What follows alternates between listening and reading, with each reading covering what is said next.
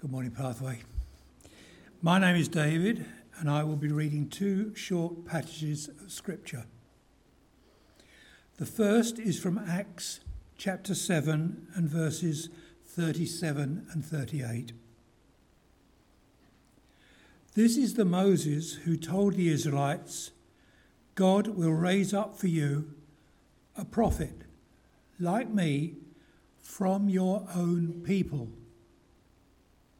He was in the assembly in the wilderness with the angel who spoke to him on Mount Sinai and with our ancestors.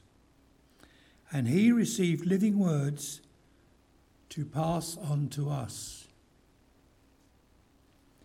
The second reading is from Hebrews chapter 6, verses 18 to 24.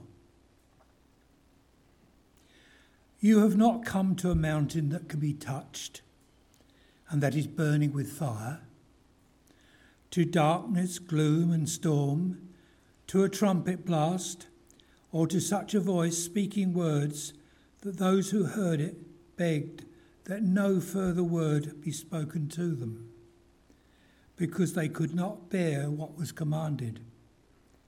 If even an animal touches the mountain, it must be stoned to death. The sight was so terrifying that Moses said, I am trembling with fear.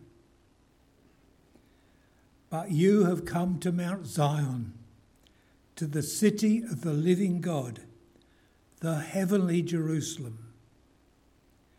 You have come to thousands upon thousands of angels in joyful assembly to the church of the firstborn, whose names are written in heaven.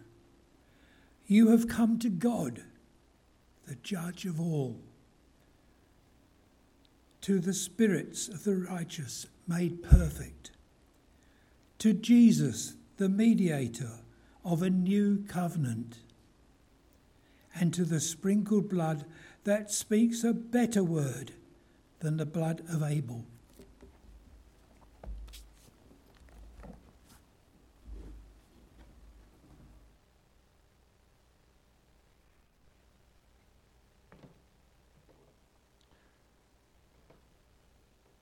Thank you, David.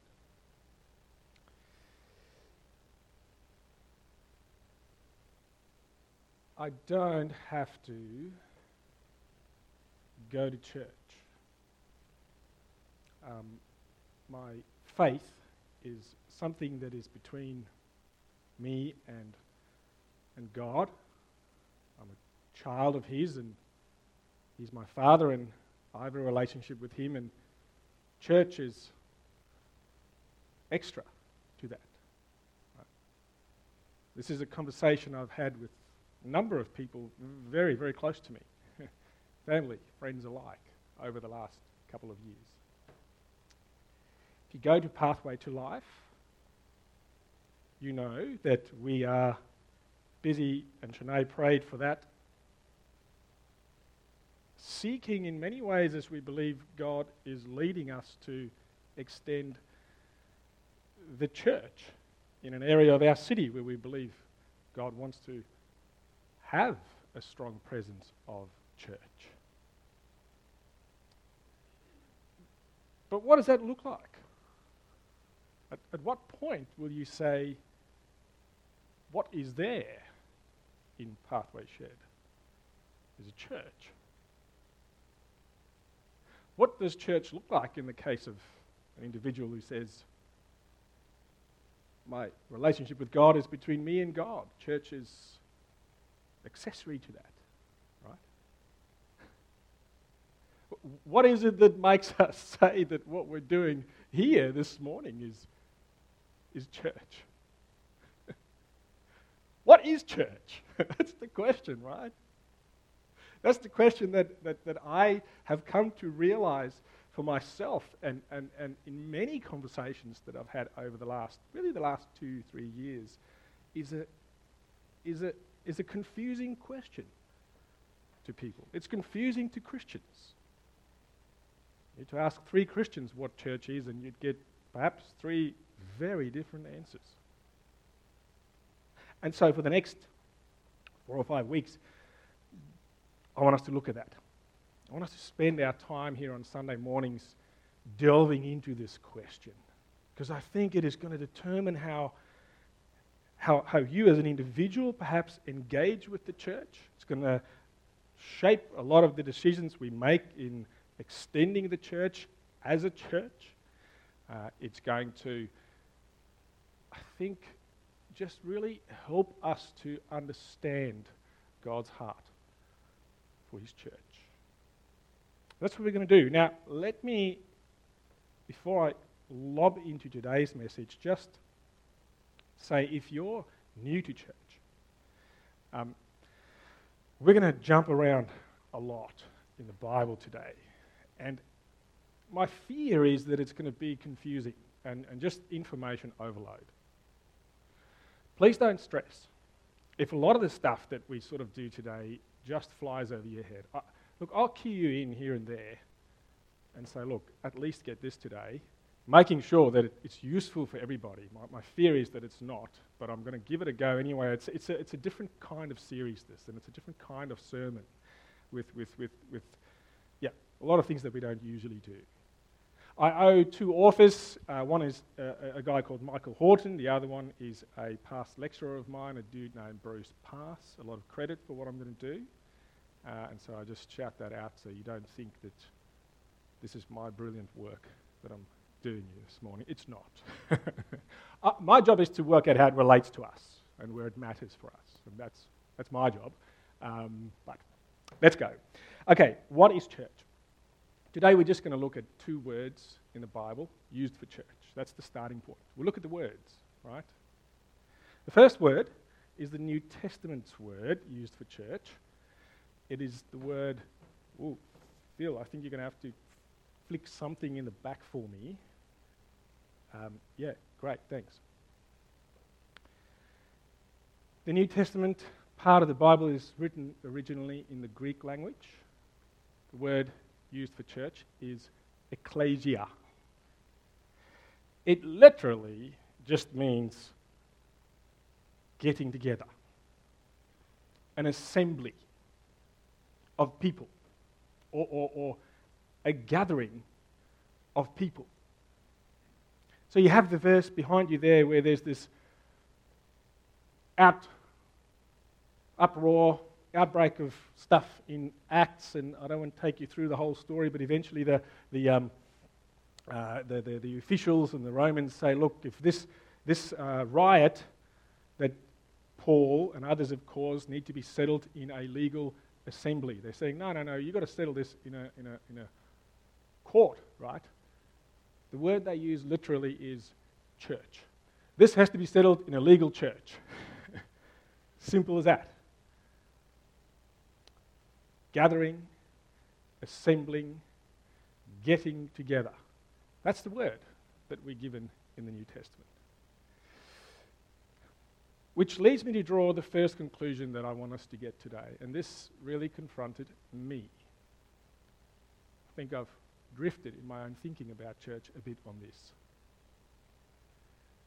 Church is first and foremost an event. It's something we do.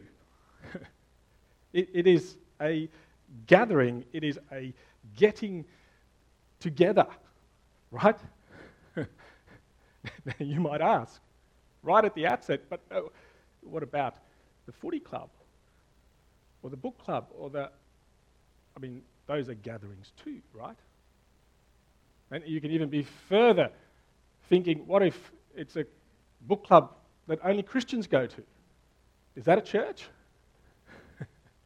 um, we're going to dig more into that question this morning, later on, and in the weeks to come. But, but the, what makes the church gathering unique is its purpose. Why does it gather? What is it gathering to do?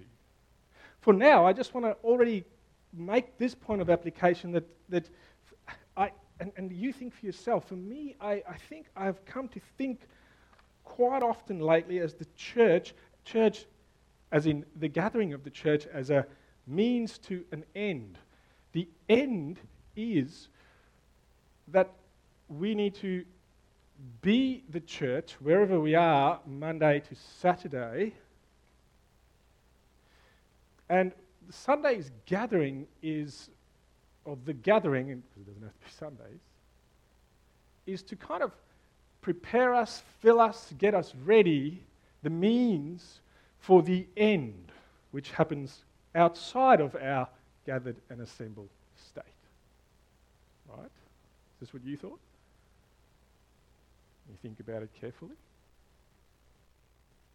Now, don't get me wrong. I'm not saying for a minute that you don't have to be the church Monday to Saturday. You do. we do. But it's not the primary intention. The primary root meaning of ecclesia is gather. It's come together, right? And you might say, well, is the church then not the church when it's not gathered? When we all go away from here, from now till next Sunday, are we not the church? You are the church. And the Bible speaks of us as the church, the church as the church, even in its non gathered state. But not primarily. Primarily, first and foremost, the church is the church when it's assembled, when it's gathered, when it gets together right? Right off the bat, it's, it's quite, a, quite a confronting thing. So, so, so here's the question then What is the purpose? What is it that makes this gathering unique and primary in the designs of God? The answer for that we have to find by looking back in history. And I want to illustrate it to us because I don't want you to fall asleep. So, can I have two volunteers to come and help me, please? I need to, yeah, anyone, just go for it. Um, don't all go at once. Gabe and Claire, thank you very much. Don't stress, you don't have to say anything or do anything. I've got a really cool book here that doesn't belong to me, it belongs to Grace. Now, can I ask Claire and Gabe, can you guys pull this out for me. Oh my goodness, we'll go this way. You've got to hold that end, and Gabe, you've got to hold this end. Ooh, maybe with Grace. Is Grace on Zoom, Phil? She shouldn't see this. All right. How cool is that? Maybe can I get a third person to help?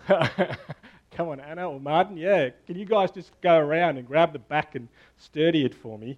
We'll leave it on the. Oh, will we lift it up? Let's have a go lifting it up a bit. Okay, one, two, three. Let's lift it up.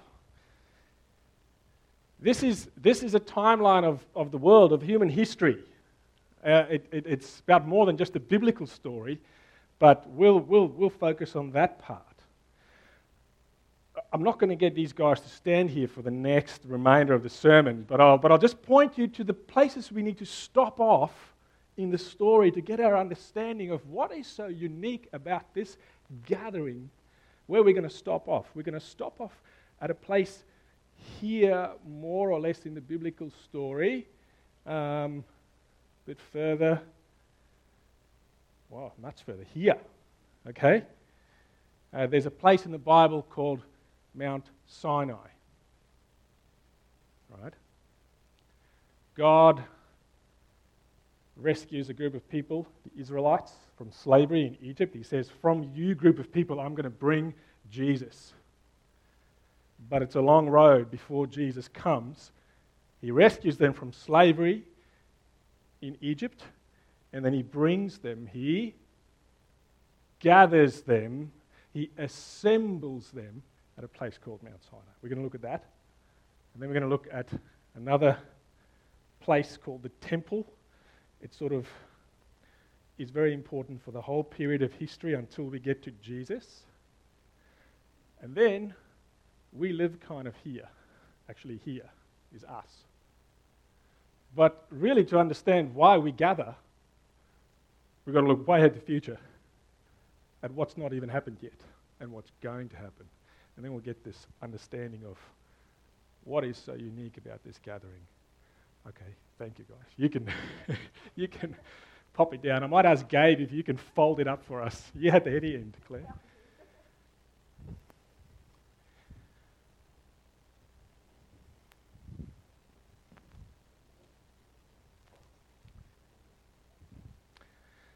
Anna was very helpful in making me some props for this week. Mount Sinai. The verse that David read to us.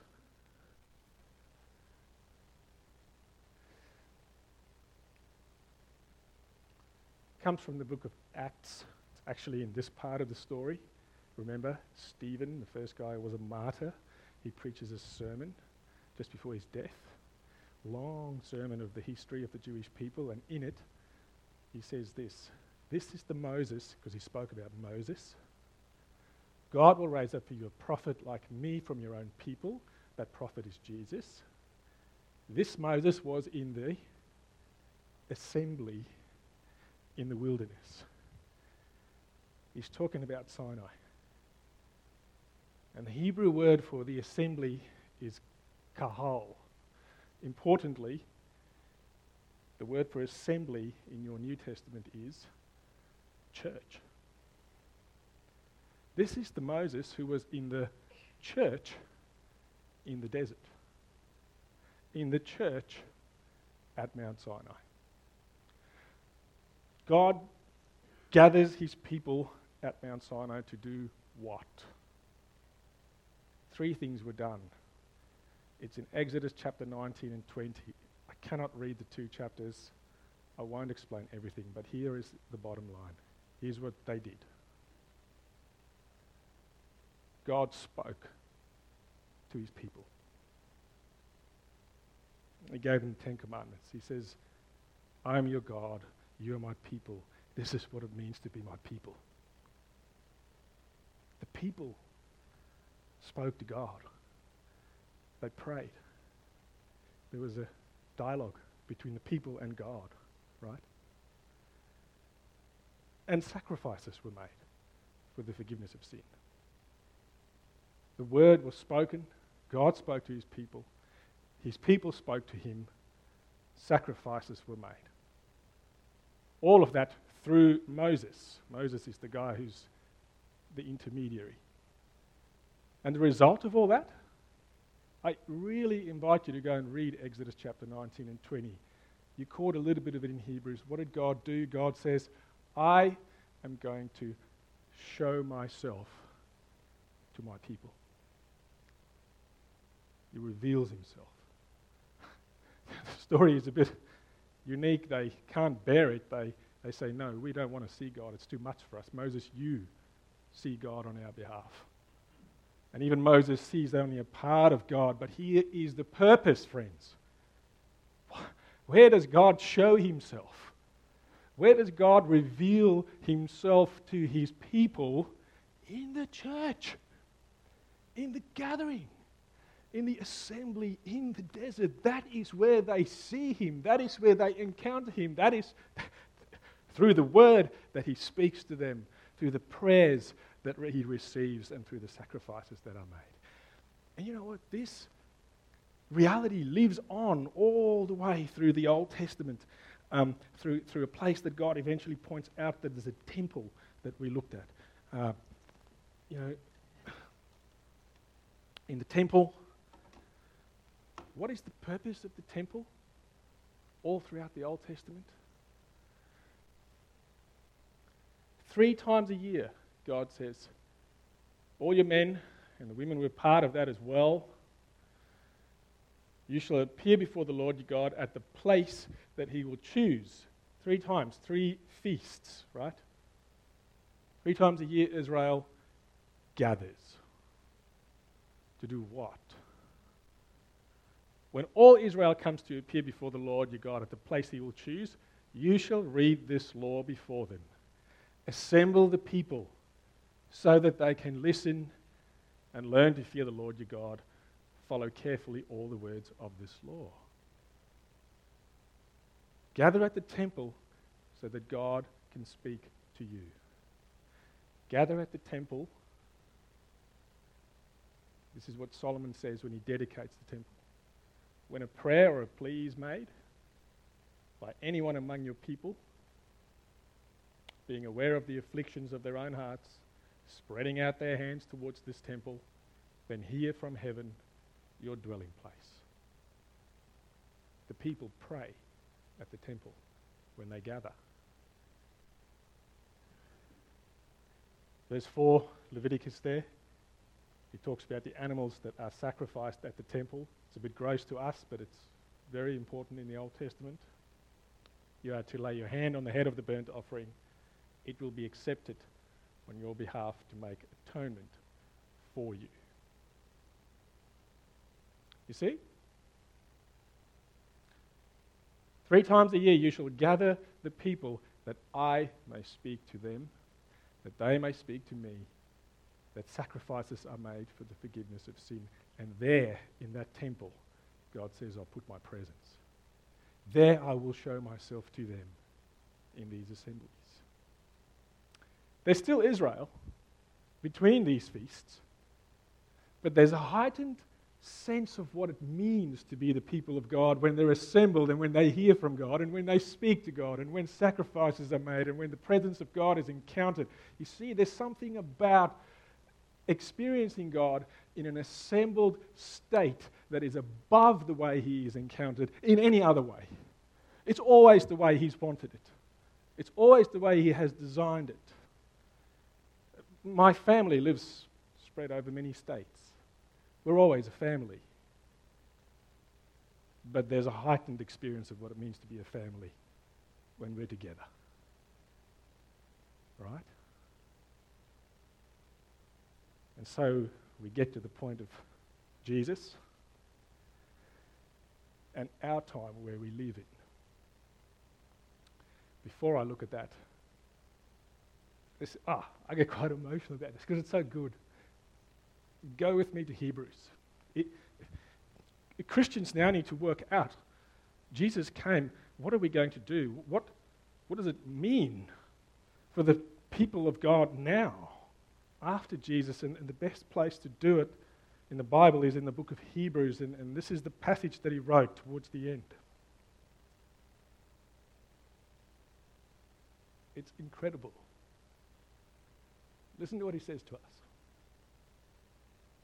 you, you have not come to a mountain that can be touched, that's burning with fire, to darkness, to gloom, and to storm, to a trumpet blast, or to such a voice speaking words that those who heard it begged that no further word be spoken to them, because they couldn't bear what was commanded. If an animal touches the mountain, it must be stoned to death. The sight was so terrifying that Moses said, I am trembling with fear to be in the presence of God. You, you haven't come to that mountain, but you have come to Mount Zion, to the city of the living God, the heavenly Jerusalem. You have come to thousands upon thousands of angels in joyful assembly in church to the church of the firstborn whose names are written in heaven. You have come to God, the judge of all, to the spirits of the righteous made perfect, to Jesus, the new Moses, the mediator of a new era, a new covenant, and to Jesus' blood, the sprinkled blood that speaks a better word than the blood of Abel. Do you know what he's talking about? He's talking about the future. He's not talking about now.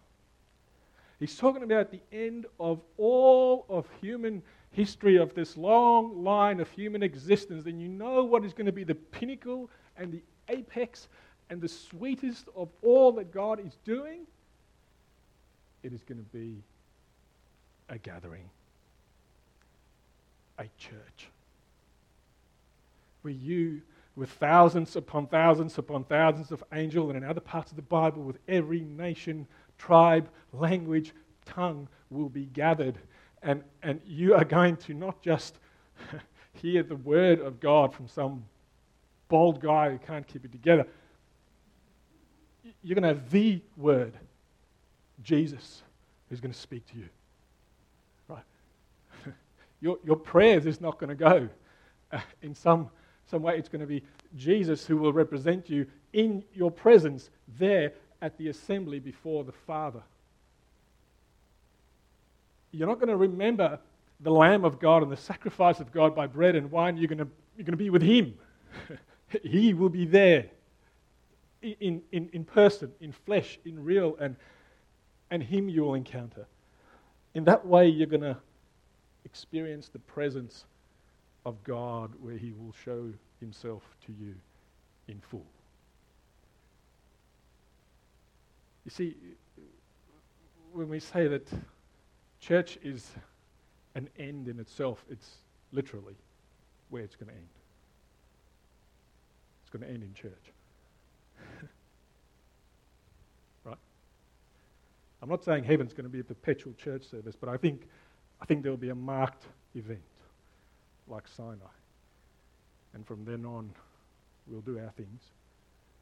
But we'll gather, I think with the word speaking to us and us speaking to him and he revealing his love to us in the sacrifice he made. No. Okay, what about now? Let's finish up. We're not sacrificing animals here because the sacrifice was done. We do the Lord's Supper and every week we ought to remember because of blood spilt that we get together. The Word, God, speaks to us every time we gather. But, but in a better way than they have had it in the Old Testament, not as good as it will be then, but, but the Holy Spirit.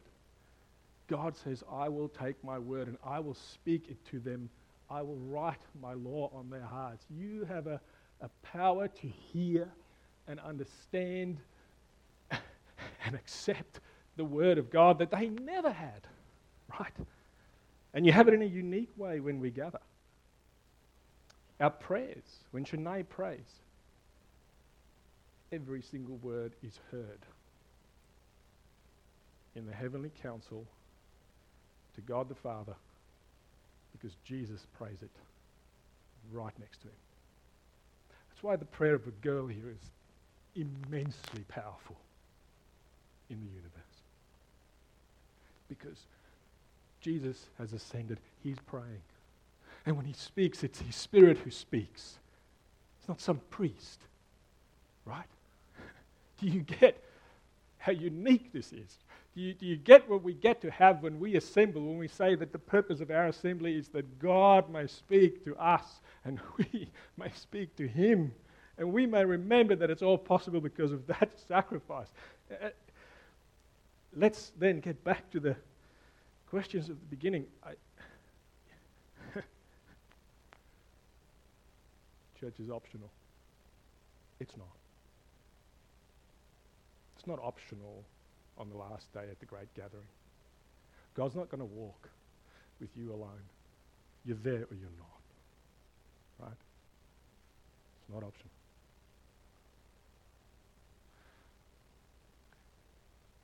In terms of what actually happens here on a Sunday morning, we can, we can run tests, right, and think. I, I think there are some things that do happen here in our assemblies that do reflect that last reality. It's supposed to. That last gathering is like gathering with the sun, and our gatherings here on a Sunday morning should be like a sun ray that already reflects that in kind, but it's nowhere near as powerful as it will be. Sometimes we get that right. Dana said to me the other day, you know, she, she was unable to be in church for a while. Um, it was COVID, it was many things went wrong, and just for some weeks it was not possible. Uh, you know, between roster, being rostered on and, and, COVID and such. And And that, that kept on for a while. And then when Jeremiah preached two or three weeks ago, I was away in Brisbane and, and, and she said to me, and I have the permission to share this, she said, Oh, look, I didn't really want to go to church on Sunday. But I did. And man, I was blessed. There was something of God that I encountered in that gathering on that day that made me leave here and say, Praise God, I was there.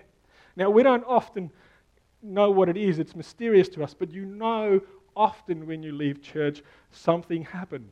And it was deep, and it was meaningful, and it was healing, and it was encouraging, and it was comforting, and it was confronting, and it was all those things at a very deep level. Do you know why? Because it is in the assembly of God where you have encountered the risen and present living Lord Jesus who is here with us and is here with us in an extent that he is not with you when you're alone in your own devotions.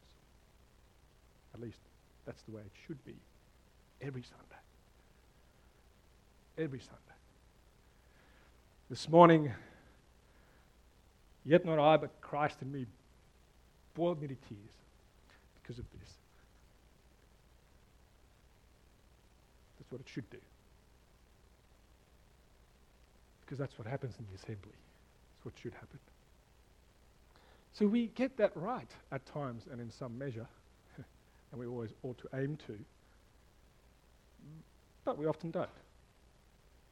We often forget, perhaps, as preachers and teachers what is supposed to happen that God is speaking His word. Perhaps we forget that our prayers, where they go and what they mean. Perhaps church often becomes about entertainment, consumerism. The Western church is way off when it comes to what church is about, right? When we think of and I'm just about done, East Devonport, to get back to that from the beginning. What is church? Notice that the New Testament is conspicuously silent about how God wants to speak to his people, how they should pray. We're not given an order of service. We're not told what days we should meet. We're not told where we should meet. We're not told none of that. And so, and so there is something that, that we, we ought to come at, at, a, at, a, at, a, at a humble level and say, in whatever gathering we're talking about, whether this is 10 people at a home or 5,000 in a church in Korea, are the people gathered to hear their God speak to them. They speak to Him. They remember the sacrifice, and the presence of God is encountered. If that happens, you've got church. You've got church. If it doesn't, doesn't matter where you are, what you do, you don't have church. That's the starting bid. we'll talk more over the weeks to come, there are many questions that come from this. They won't be all this long, but I believe it's worth it. Let's pray.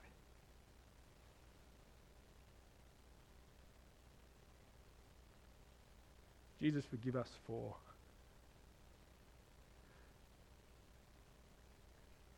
perhaps how we underestimate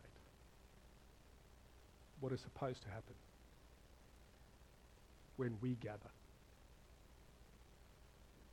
Pray for all churches. Pray for churches that are yet to be.